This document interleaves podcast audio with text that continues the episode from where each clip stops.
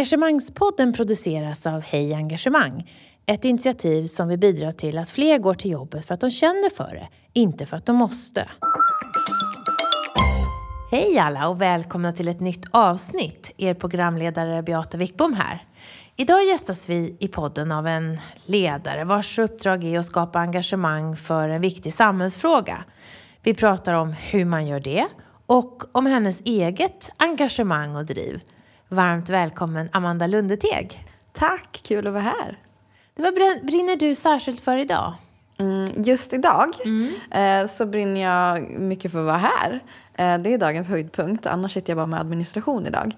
Eh, men eh, generellt så brinner jag ju för förändring, att skapa ett mer jämställt samhälle. Mm.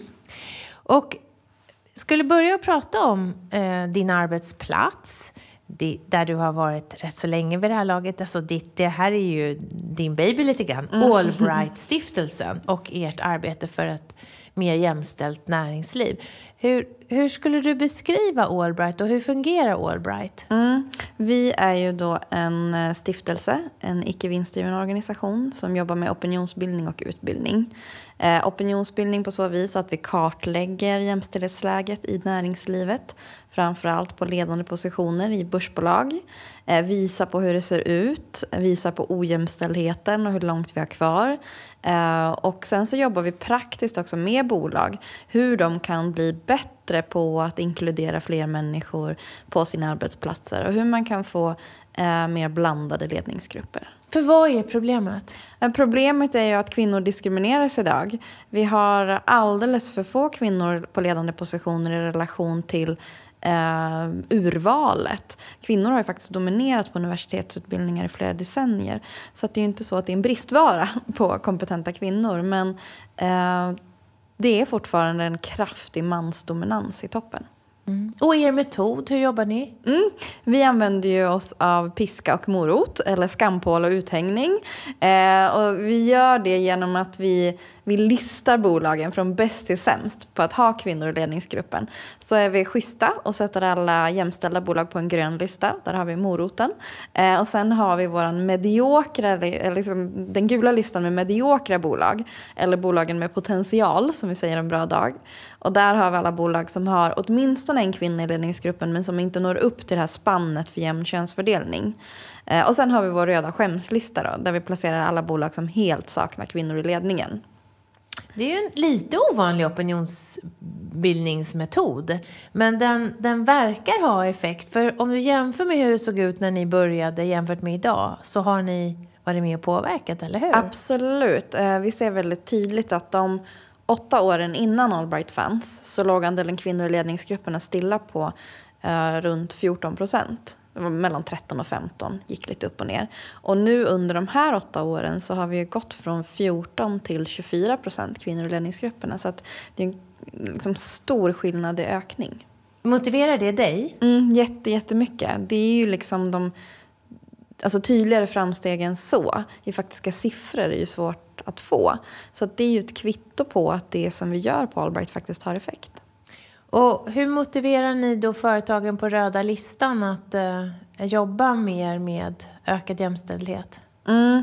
Ehm, de, alltså, den listan är ju tuffast. Ironiskt nog så är det att bolagen på gröna listan, de som redan är jämställda, de är mer benägna att jobba med de här frågorna. Ehm, fast de redan är bra. Men de har ju fattat vikten av eh, att vara ett jämställt bolag. Eh, men de lurigaste är ju de på röda listan. Och när vi har släppt den röda listan så ringer alltid någon vd och är arg och tycker att vi är taskiga som har satt eh, deras bolag på en röd lista. Och att de ringer brukar oftast vara bra för att då, då känns det ju i magen, då bryr de sig och då vill de ju göra något åt det. Så att då kan vi sträcka ut en hand och säga att ah, vi, vi kan hjälpa till. Eh, gör det här och det här och det här. Liksom. Eh, men, men problemet med röda listan är ju alla de här bolagen, det är ju hälften av bolagen har ju häckat där i flera år och liksom stuckit huvudena i sanden och eh, vill inte se problematiken. Så att vi försöker att ruska liv i dem. Det är svårt, men vi, jag skulle säga att vi lägger mest energi på eh, majoriteten av bolagen som är på gula och gröna listan ändå. Mm. Eh, på samma tema, men annorlunda formulerat då. Hur kan ni skapa engagemang för era frågor så att de hamnar högre upp på agendan i de röda bolagen? Mm, men det här synliggöra en problematik, det är ju väldigt effektivt för förändring. Det ser vi ju inte bara i vårt arbete, styrelserna, um, alltså nivån ovanför ledningsgrupperna. Där har ju andelen kvinnor ökat med en procentenhet varje år fram till och med i fjol. Eh, då slog den här utvecklingstakten av och nu ligger de på samma nivå. Och förmodligen för att styrelsen inte diskuteras lika mycket längre. Kvoteringshotet är borta. Eh, så, och det säger ju någonting om vad strålkastarljuset gör. Eh, så att, vad var frågan? Nu... Jo, hur skapar ni engagemang för frågan om ökad jämställdhet på bolag, i bolagsledningar? Eh, och se till att frågan hamnar högre upp på agendan hos de här bolagen som är dåliga? Just det, tack. Det är så lätt att sväva ut. Eh, det, det vi försöker göra är ju helt enkelt att synliggöra hur det ser ut. Berätta om om, om att ni har faktiskt inga kvinnor i era, era ledningsgrupper. För att, eh, det är ju en självklarhet för oss, men det är inte det för dem. För dem blir det lite så här, oj, hade vi inte någon kvinna? Nej men gud, så här, det har vi inte tänkt på. Eh, så att, att, bara berätta det, eh, att berätta om fördelarna, vad man har att vinna, vad man förlorar på att ha grupper som präglas av enfald. Mm. Så då är det fakta, fakta. Som ni, och forskning ja, ni kommer med? Och inspiration skulle jag säga. Mm. Varför får inte svenska bolag och organisationer till fler lösningar för att öka mångfald och, och, jämställdhet? Men det är för att de inte tar frågan på allvar. För lösningarna finns. Det finns så enormt många experter där ute som vet hur du ska göra för att lyckas med jämställdheten och mångfalden. Eh, problemet är att bolagen slänger sig bara med massa tomma ord om hur viktigt det här är och att det är bra för eh, liksom, konkurrenskraften men man gör de facto inte någonting åt det för man tror att det bara är en employer branding-fråga. Att du ska säga eh, rätt saker och så får du ett attraktivt varumärke. Men det, det där är ju för väldigt... att attrahera framtida medarbetare? Exakt, exakt. Precis. Som alla tycker är så svårt. Mm. Exakt. Men, eh, men det där säger vi att det, det funkar ju inte i längden. Utan eh, de bolagen tappar ju ofta medarbetare för att det, det är så ihåligt, det som cheferna säger. Eh, så att... Um... Så det måste vara grundat i verkliga insikter, verkliga erfarenheter. Exakt. Och det måste finnas en förståelse för frågan på alla nivåer då i, i i verksamheten? Absolut, annars så kommer det bli tydligt att det bara är ihåligt, tomma ord. Mm. Du har ju jobbat med de här frågorna länge. Vad är det som driver dig att jobba just med ökad, frågan om ökad jämställdhet? Mm. Eh, för mig började det när jag pluggade i Uppsala och läste ekonomi. Och så var vi ungefär lika många kvinnor som män som började samtidigt. Men det blev så himla tydligt att eh, männen hördes och märktes mycket, mycket mer. Eh, det var de som liksom pratade rätt ut på lektionerna. Eh, litteraturen var också skriven av män, föreläsarna var män. Och när vi diskuterade fiktiva case på seminarierna så blev vdn alltid en han. Eh, så att här drabbade det mig att så här, shit, jag som kvinna kommer inte ha samma möjlighet att göra karriär som de här killarna som sitter bredvid. Eh, och det gjorde att jag googlade jämställdhet, näringsliv eh, och snubblade över Allbright som hade funnits i ett år då, släppt sin första Var det liksom ett uppvaknande för dig? Du hade inte riktigt tänkt på jämställdhet innan? Nej, eller jag hade tänkt på det men det var nog mer i termer av att så här, äh, vad fan, det är bara att liksom vara lite tuff så går det. Om jag bara tänker att det går så går det. Eh, lite så. Men eh, i takt med att jag fick liksom kunskap kring genus och jämställdhet och också såg det här under min utbildning så liksom då var det svårt att värja sig mot. Mm. Eh, så då googlade du och hittade Allbright? Ja. Mm. Och, eh, Som just hade bildats? Precis, och mm. släppt sin första rapport. Och jag bara blev med den här svarta listan då, då, då var den svart, nu har den blivit röd. Eh, och jag kände bara att wow, vad häftigt. Så här, vad är det här? Och mejlar och säger att så här, ni verkar svincoola, jag vill hjälpa till med vad som helst. Alltså det var verkligen bara i stunden så. Eh, jag gör det gratis, typ. Ja. Och vad händer då? Ehm, då ehm, ja, det leder till att jag börjar som praktikant där. Och får, eh, organisationen är så himla ny så jag får jättemycket frihet att göra det jag vill.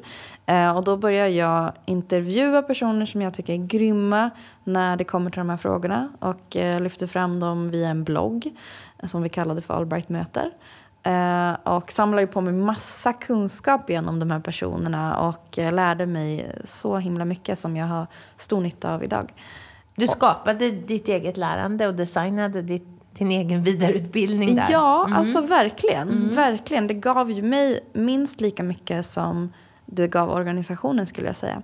Men det som hände i med den bloggen var att liksom vi började synas lite mer och eh, personer som var med i bloggen började sprida eh, vårt arbete och vi kunde liksom, det var där vi började växa lite. Mm. Och då, då, när du kom dit så, så har du sagt också i en intervju så här, det var som att komma hem. Mm. Eh, och jag är lite nyfiken på att utforska det för att jag tänker att så är det nog inte att alla tycker om sina arbetsplatser. Att nu hittade jag den, det sammanhang där jag hamnar rätt. Eh, hamnar rätt och så. Vad hände med dig då när du kom där för sju år sedan som praktikant? Mm, det är kul att tänka på. Men jag, jag, tror att det som hände var att... För jag, jag kände verkligen så att, åh oh, gud, här vill jag vara. Eh, och jag tror att i och med att jag pluggade ekonomi och eh, brann för jämställdhet, alltså den kombinationen är kanske inte eh, så vanlig i ideell sektor. Eller jag har inte stött på någon, någon annan ekonom i ideell mm. sektor som Kallar ni er ideell sektor? Ni är ju näringslivet. Ja, men vi är ju en ideell organisation som ah. jobbar för att pressa på näringslivet. Mm. Okay. Mm. Eh, vi går ju runt på, vi har 20 volontärer som hjälper oss i vårt arbete. Och, ja, är ju icke vinstdriven som sagt. Så att, men det är många som tänker att vi är mm. som ett mm. företag för att vi jobbar med näringslivet. Eller mot, eller hur man ska se det som. Men, eh, och då när jag kom till Albright och insåg att så här, men här, mina kunskaper kring ekonomi och näringsliv i kombination med mitt brinn för jämställdhet. Här får jag 100% utlopp för det. Och det, liksom, vart annars skulle jag kunna få det någonstans? Så det kändes så himla rätt. Så det handlade också om de möjligheter du såg framåt då? Ja, det handlade jättemycket om att jag kände att här kommer jag verkligen få användning för det jag kan. Handlade den där känslan av att komma hem någonting om trygghet eller? Jag vet inte om det var så mycket trygghet för det var nog väldigt mycket då som kändes otroligt otryggt. Eh, liksom en, det var en praktikplats utan möjlighet till lön. Eh, det var saker som jag aldrig hade aldrig gjort en blogg förut. Jag kunde inget om att skriva. Alltså det var bara nya grejer. Eh, så det, det var 100% lust. Det kan jag säga, men det var nog väldigt lågt på trygghet. Mm. Får jag fråga bara för att just känslan av att komma hem, nu kanske inte hem är positivt laddat för alla våra lyssnare, men, men det låter som ändå en plats där man kan känna sig säker och mm. man kan vara sig själv och Absolut. hemma hos sig själv. Ja. Det var därför jag frågade den frågan. Ja, nej men jag förstår. Det är, alltså, I den bemärkelsen absolut tryggt. Men du har... Du tog dig an en väldigt stor samhällsuppgift när du var ung.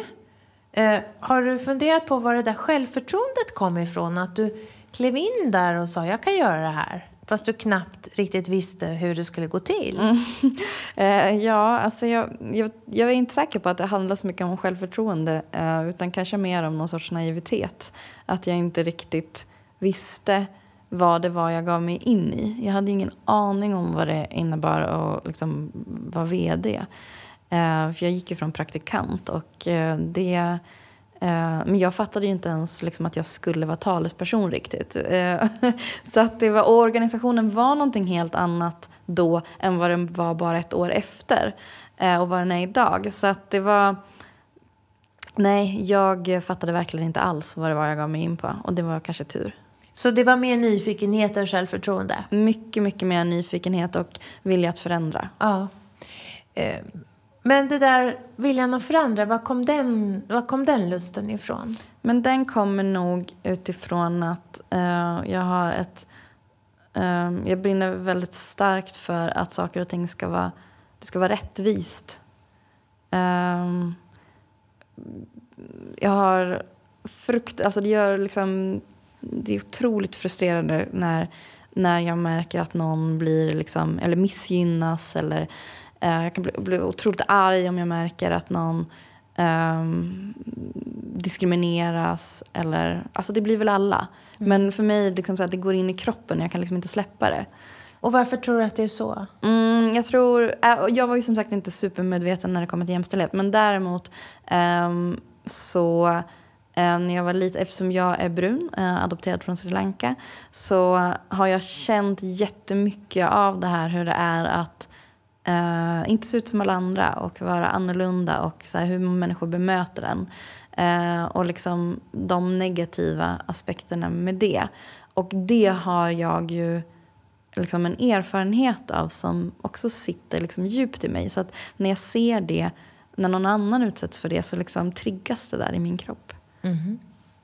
Och när du kom då som praktikant så fick du ju efter ett år frågan om du ville bli vd? Eller var det du som frågade om du kunde få gå, bli anställd där? Eller vad var det som hände? Du hade inte haft någon lön. Och, vad, vad, var det som hände där efter ett år? Ja, jag gjorde ju praktik i ett halvår, gratis. Um, och uh, organisationen var ju så himla liten då. Den bestod ju liksom praktiskt taget av vår förra vd, Rebecka, som gjorde allt jobb själv. Uh, och uh, det fanns ju ingen möjlighet alltså, att anställa. Men ehm, då när hon skulle sluta så frågade vår ordförande mig hur jag tänkte. Liksom, hur skulle organisationen kunna utvecklas på tre år, på fem år, på tio år? Eh, och jag målade bara upp mina planer. Det var mer som ett liksom, informellt samtal. Um, och jag ja, men, sa liksom att om tre år då kanske vi är fem anställda och har en certifiering för jämställdhet. Om fem år har vi kontor utomlands. Om tio år så har eller näringslivet blivit jämställt. Typ så. Uh, och hon var så här, ah, men okej, är du intresserad av att vara med i processen för att bli vd? Mm. Och då sa jag ja såklart, för det hade jag ju lärt mig i bloggserien att man ska göra. Man ska tacka ja. Och det var Mikaela Berglund som vi också har intervjuat i, ah. här i Engagemangspodden. Okej, okay, ja ni hör det. Ja, så ah. hon, hon trodde på dig. Mm. Vad va, va var det för sorts ledarskap som hon hade där som fick dig att växa så, så snabbt mm. och så tryggt i din roll där? Jag vet inte om jag outar henne här, men det, hon sa en sak till mig där som gav mig jättemycket ja, men det gav mig nog faktiskt självförtroende ändå. Eh, och det var att hon... Eh, jag kommer ihåg jag gjorde ett sånt här eh, test eh, efter det. Ett sånt här um, personlighetstest. Mm. Och så kollade rekryteringstest. Hon, exakt, ja. rekryteringstest. Mm. Och så, så kommer jag ihåg att hon tittade på det här och så här log lite. Så här, mm. Och så skulle hon då berätta om vad som hade kommit fram i det här testet. Och så när vi hade pratat ett tag så sa hon så här, vet du, jag tror att du kan gå hur långt som helst, bara du liksom själv vill. Eh, och det gav mig, när hon sitter där, den här superproffsiga rekryteraren och tittar på det här pappret och säger det.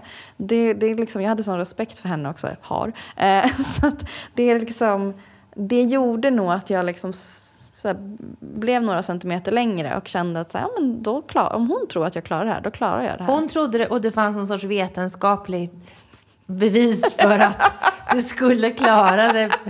Ja, vad har det mer funnits eh, för förutsättningar för att du ska haft... för att du ska kunna göra allt det du har gjort på rätt så kort tid? Mm, jag har haft jätte, jättebra människor runt omkring mig som har varit väldigt okej okay med att saker inte alltid har gått så bra.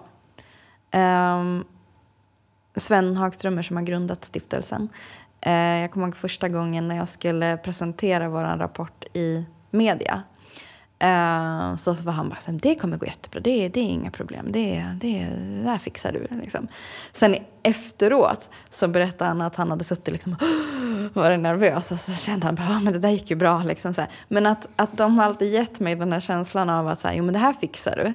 Eh, och sen har de också sagt att så här, ja, men om jag har varit stressad eller nervös inför någonting, att så här, men prova, går det inte bra så kommer du få fler chanser. Så här, du kommer att lära dig, du kommer ha så många möjligheter att lära dig det där. Liksom. Du kommer vara i media massa gånger. Och, ja, sådana där saker. För jag var väldigt rädd för just den här stå och prata inför folk, föreläsa, liksom debattera. Det, kan, det är ju svårt att tro nu för mm. du är ju du är ju som klippt och skuren för den rollen och du har ju en otrolig trovärdighet i frågan. Men nu har du ju hållit på några mm. år också. Jag såg dig inte där första året. Nej, nej gud det var skakigt. Men jag tänker att, eh, att det är ju många... Eh, I Sverige är det ju bara 14 procent av alla medarbetare som känner att de har förutsättningar att känna engagemang på sitt jobb. Och här, här berättar du om ganska många olika förutsättningar som fanns för att du både skulle känna engagemang men också våga och ta för dig. Kan du, ha, kan du reflektera mer kring vad unga ambitiösa människor borde ha runt sig för att få chansen att blomstra? Men jag tror att det är just det att man behöver vara omgiven av människor och då kanske framförallt överordnade som, som eh, skapar den där känslan av att det, det är okej om saker och ting inte alltid går så bra. Det, du får till och med misslyckas. Eh, och eh, det är fine, liksom. Eh, det tror jag har varit jätteviktigt för mig i alla fall. Eh, och sen är det nog en fördel om man har ett ganska moget ledar och erfaret ledarskap eh, runt sig om man själv är grön som chef. Eh, så att man verkligen vet att de tips och råd man får är bra. Liksom. Eh, att det är personer som ja, men, talar utifrån egna erfarenheter. Mm. Sen så tror jag också att man behöver få väldigt mycket feedback och uppmuntran och bekräftelse men det där är såklart, det är säkert väldigt olika beroende på vad det är för person och vad du, vad du drivs av. Mm. Men nu är du själv ledare och kan se också vad som, vad som ger näring åt dina unga kollegor. Mm. Mm. Och det är ju väldigt olika, skulle jag säga.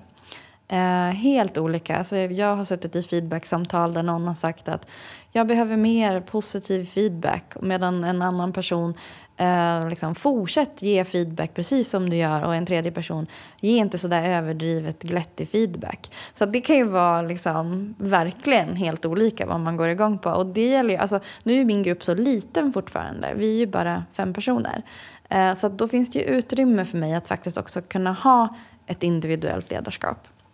Eh, I ganska hög utsträckning ska jag säga ändå.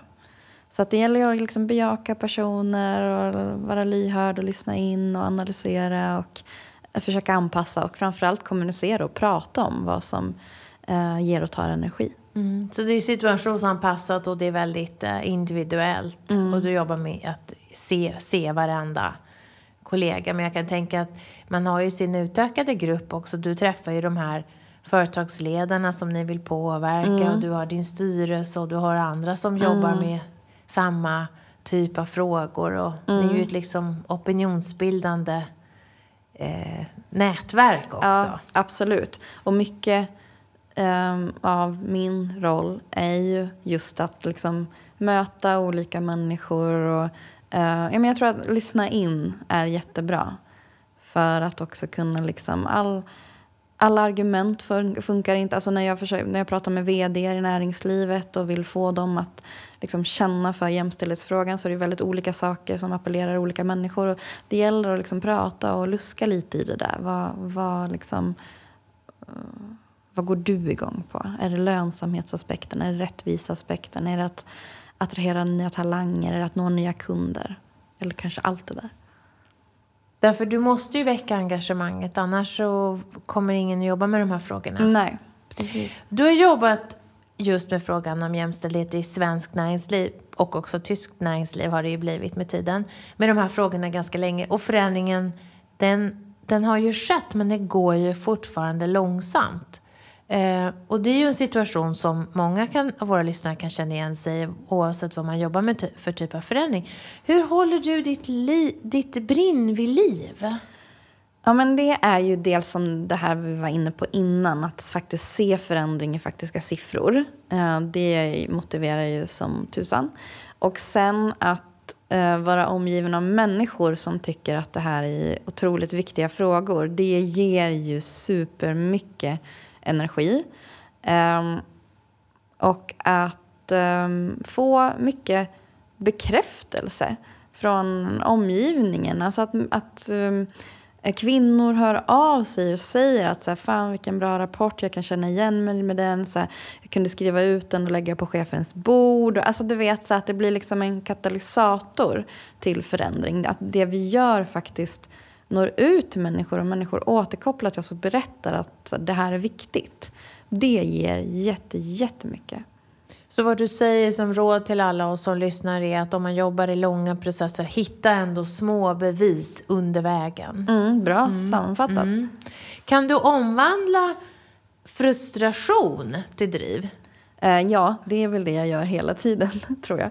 Eh, nej men det är ju, och det tror jag många som jobbar på det här sättet med förändringsarbete känner igen sig i. Att det börjar ju ofta i att man är förbannad över någonting som man vill ändra och man är liksom jäkligt så här, det ska ändras här och nu. Eh, så att absolut, det, det är nog en stor anledning till varför jag gör det jag gör. Det här är ju engagemangspodden, så då undrar jag så här, har du funderat på hur mångfald eller jämställdhet och engagemang hänger ihop mm. på en arbetsplats? Ja, eller men... möjligheten att få känna engagemang och mm. mångfald? Mm. Nej, men och det ser vi ju att i grupper som präglas av mångfald så flödar idéerna, det blir liksom, perspektiven blir fler, bättre diskussioner, eh, det blir mer innovativt. Så att, ehm, och det säger sig själv. Skulle du ge ett problem till en grupp som präglas av mångfald och en grupp som präglas av enfald, vilken grupp skulle liksom ha mest spännande diskussioner? Sannolikt gruppen som liksom består av olika personer med olika perspektiv. Så att eh, mångfald och engagemang hör garanterat ihop. Mm. Du har sagt så här, jag är inte en person som man kan sätta var som helst och tro att det ska gå bra. Eh, kan du berätta mer om, du har berättat om det här med, med liksom att dina, eh, din styrelse tror på dig, men vad behöver du mer för att kunna göra ett bra jobb? Mm, jag måste själv tro på det jag gör. Eh, jag jobbade, jag tror jag sa det där i ett sammanhang, apropå mitt, eh, ett tidigare jobb där jag jobbade på ett kreditinstitut. Där jag, det slutade med att jag fick två varningar. Um, och det är ju för att jag var, liksom, jag kom inte till min rätt. Jag brann inte. Vad fick du två, hade du gjort något olagligt eller? Nej. Nej, alltså jag fick, jag, jag var liksom kritisk till det vi höll på med. Och det är ju sällan populärt. Um, och satt och pratade väldigt mycket om, om saker som inte fungerade ur ett jämställdhetsperspektiv. Um, du gnällde tyckte jag? Jag gnällde. Jag mm. jämställdhetsgnällde. Så jag tyckte mm. ändå att det var väldigt befogat. Uh, men, uh, men jag var säkert skitjobbig. Och... Um, uh, jag kan bara se här kreditinstitutet. Ja, nej, det var liksom all, hur du hamnade där. Allt ifrån att så här, varför får männen inte gå runt med shorts här. Eh, till att eh, varför präglas inte julshowen av lika många kvinnor som män? Alltså det var verkligen allt möjligt. Eh, men, men och då, då blir det så där. Om jag inte riktigt känner för det jag gör då liksom fokuserar jag på massa annat runt omkring som jag tycker är, tycker, liksom, tycker är viktigt. Eh, så att, eh, och jag hade det här jobbet på kreditinstitutet parallellt med att jag gjorde praktiken på Allbright. Så att medan jag fick två varningar på kreditinstitutet blev jag liksom samtidigt befordrad till vd på Allbright. Så jag tycker det säger någonting om att Uh, om liksom att ja, jag går in, det går inte att placera mig var som helst och tro att saker ska gå bra. Mm. Men du är modig också. Alltså, det är modigt att som jätteung medarbetare höja sin röst som du gjorde på kreditinstitutet. Mm. Eller var det bara klantigt av dig? Mm. Var det fel sammanhang? um, nej men det var, ja, det kanske var, det var aktivistiskt av mig. Så kan ja, man säga. Ja.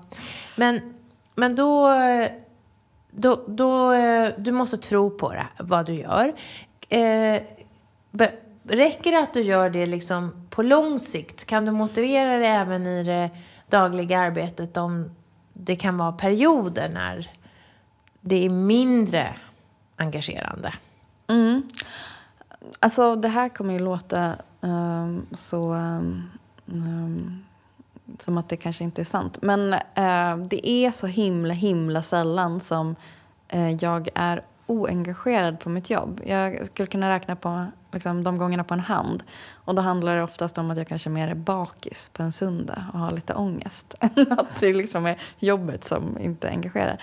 Men, men det har ju med att jag får jobba med de frågorna som jag vill jobba med. Så att det känns alltid engagerande. Men, eh, men i perioder när det till exempel är väldigt mycket att göra då, och liksom jag kan bli väldigt trött och så, då, då gäller det ju att, uh, att prioritera. Att um, försöka, alltså då, det handlar ju då om, mycket om att det är för mycket. Så då gäller det ju bara att liksom gå igenom och stryka för att även det som vanligtvis brukar vara roligt känns roligt igen. så det, det är tipset att, att rensa bort lite för att få tillbaka glädjen? Mm. Mm. Eh, förutom där, förut, nu när du har blivit mer, lite klokare än på kreditinstitutet då, finns det liksom brinn i ditt bröst som du har varit tvungen att dämpa eller släcka? Mm. Där du håller igen? Mm. Absolut, mindre och mindre. Uh, och det har väl med, apropå trygghet då, att jag har gjort det här ett tag och kan liksom uh, släppa fram mer och mer. Men, uh, men det har funnits saker. Till exempel då så i början så hade jag nog velat prata mer liksom kring eh, diskriminering kopplat till hudfärg och så vidare. Men när jag gjorde det så fick jag direkt ganska mycket eh, hat eller jobbiga mejl och så i, i min inkorg. Eh, Från kollegorna? Nej, gud nej. Absolut inte. De var helt och hållet med mig. Men från omgivningen. Mm. Eh, och det tror jag gjorde lite så här... Oh, Um, Tystade det dig? Ja, absolut. Att jag inte kände på ganska lång tid att jag kunde säga det jag ville säga. Um, så det var en sån där sak som jag har fått lite liksom, lägga band på. Och du fortsätter att och, och inte prata om de frågorna? Alltså jag... Um, nu håller vi på att göra ett arbete på Albright där vi tittar på hur kan vi inkludera fler diskrimineringsgrunder i vårt arbete. För vi pratar ju väldigt mycket om kön. Det är det vi kartlägger, det är det vi föreläser om.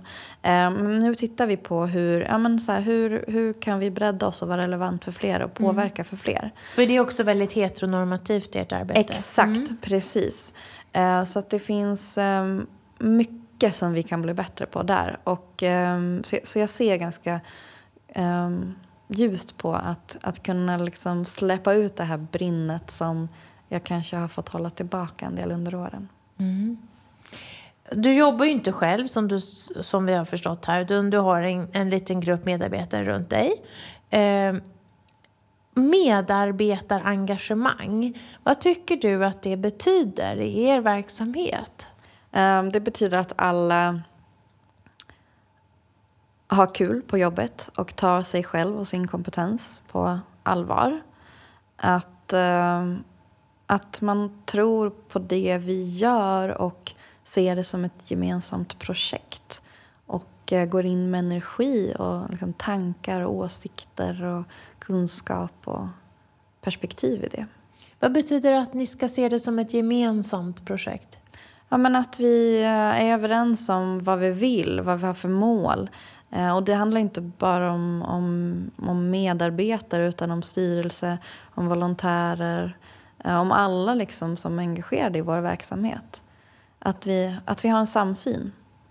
Och vad är, vad, är, mm, vad är dina tankar kopplade till just ditt ledarskap och teamets engagemang? Hur, hur, hur, vad är dina styrkor när det gäller just att väcka och ge näring till engagemang och, och också hindra oengagemang? Ja, jag tror att... Um, alltså det jag försöker fokusera på är ju jättemycket att lyssna till varje person, vad den behöver. Eftersom jag vet att det är så himla olika vad man går igång på. Um, sen försöker jag själv gå in med så mycket engagemang som det bara går och liksom sprida det och hoppas att andra inspireras av det. Ehm, det tror jag, just engagemang är liksom ett det är det ordet jag hoppas att eh, om du skulle fråga mina medarbetare vad som personifierar mitt ledarskap så är det, det är liksom högst upp på min önskelista. Då. Hur känns det för mig som medarbetare när du sprider engagemang? Vad, vad betyder det? Att de känner sig inspirerade. Att de vill liksom, ja, ah, det där vill vi också göra. Liksom. Det där tror vi på. Eh, att man känner att så, där kan jag liksom, eh, här kan jag vara en viktig pusselbit. Ham, handlar, det, handlar det om ha en hög ambition eller handlar det om hög energi? Bra fråga. Det är nog både och. Um, men um, framför allt att man känner att um, så jag har något viktigt som jag kan tillföra för att vi ska nå vårt mål. Mm. Och, mm. och vem tycker du är ansvarig för att dina medarbetare känner sig engagerade på jobbet? Är det medarbetaren eller är det du som chef? Både och. Jag tror att alla de har ju ett engagemang inne, liksom inom sig. Men att jag som chef kan ju antingen liksom få det att blomstra eller hämma det. Eh, så det gäller ju att jag skapar förutsättningar för att deras engagemang ska få frodas. Mm. Um, och det, och, och, om jag, jag ska ändå säga att jag inte har ett superstort behov av trygghet. Men jag har verkligen lärt mig genom året att, eh, att eh, för att medarbetare ska blomstra så behöver man ha en stabil liksom, organisation på plats. Mm, för att kunna känna trygghet? Mm. Och stabil, är det tydliga roller eller vad betyder stabil ja, organisation? Ja, exakt. Tydliga roller, ramverk, rutiner eh, finansiering eh, och allt sånt där som kan vara extra utmanande när man är en liten icke vinstdrivande organisation. Mm. Så att om det är löst och du ser till att fortsätta lösa de sakerna så skapas goda organisatoriska förutsättningar för engagemang. Precis. Och sen är det så här, det är ju liksom, um, allt det där är ju under uppbyggnad och det är kanske inte löst men bara att visa att så här, vi försöker. Vi jobbar med, med det hela tiden. Eh, så att man ändå känner en trygghet i att så här, ja, men, eh, det finns en vilja att få allting på plats. Varför tror du trygghet är viktigt? Um, Eller varför ser du att det är viktigt? För du säger att du har sett det. Mm, för att annars um, så är det otydligt. Man lägger mycket energi på att um, liksom grubbla över saker. Um, man, men det är inte alltid så, man känner sig så bra. För att man, man vet inte om så här, man är rätt ute. Um, gör jag för mycket, gör jag för lite? Um, är det jag som ska fatta beslut här? Är det någon annan? Alltså, det, man slösar så otroligt mycket energi på ovisshet. Um, så att, ja, det har jag verkligen lärt mig. Mm. Hur hanterar du oengagemang? Vad händer med dig när du möter oengagemang i de här frågorna som ni jobbar med eller från en medarbetare? Mm, det har inte heller hänt jätteofta, men när det har hänt så har jag försökt att prata om um, ja, men, så här, vad är det som är demotiverande nu? Liksom? Vart skaver det? Uh, se om det går att vända. Och det kan man ju ofta göra genom att ställa frågor och själv be personen Eh, komma med förslag på vad som skulle behöva hända för att den ska känna sig mer engagerad. Eh, och sen kan det också vara att jag behöver skjuta in med liksom mina tankar kring varför jag tycker att någonting är viktigt eller varför vi ska göra en viss ehm, aktivitet. Eh, men med liksom dialog skulle jag säga. Mm. Du har pratat redan om att eh, du skulle vilja, att ni vill jobba också mer med eh, ett bredare Eh, diskrimineringsperspektiv. Men vad brinner du mer för att förändra i, i samhället? Ja, det är... Ja, men jag kopplat till diskriminering, men det behöver ju inte vara just representation eller arbetsplatskultur. Utan um, jämställdhet handlar ju om så mycket mer. Mångfald handlar om ännu mer.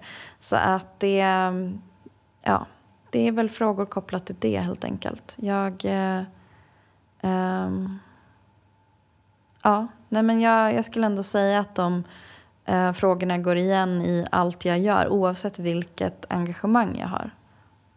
Mm.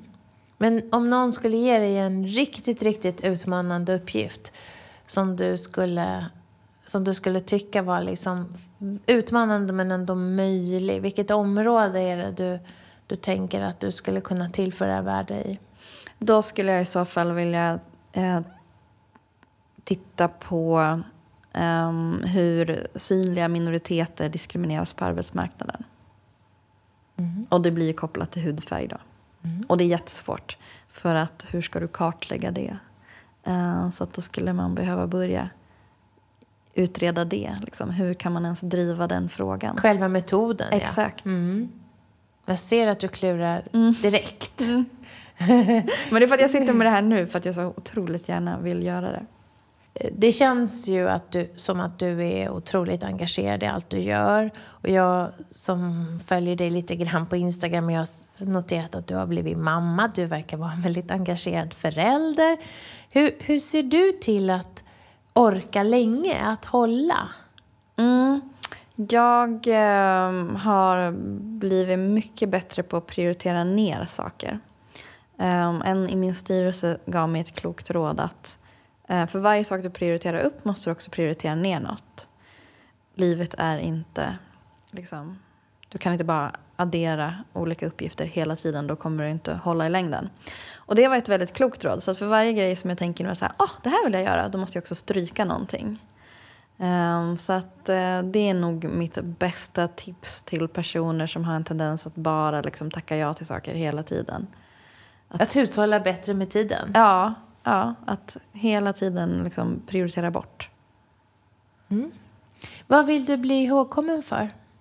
Mm, jag skulle tycka att det vore fantastiskt om jag kunde bli ihågkommen för att ha varit en av dem som faktiskt har bidragit till att vi eh, nådde ett jämställt näringsliv. För det kommer vi att göra. Och nu ser Amanda otroligt glad ut. och, alltså, jag kommer ihåg när jag började på Handels så hade vi ju väldigt, precis samma situation som när du var på universitetet. Mm. Då hade vi ju jättefå eh, Eh, vi hade ju inga kvinnliga lärare nästan. Vi hade framförallt inga kvinnliga professorer. Mm. Och vi var under 20 procent kvinnliga studenter. Mm. Och då startade jag någonting som heter Tjejer på Handels. Och jag, det jag tycker är så kul då är att om jag vet min kunskapsmängd då kring frågan, den var så begränsad. Jag, jag hade inte ens vokabulär för att förklara vad problemet var. Mm.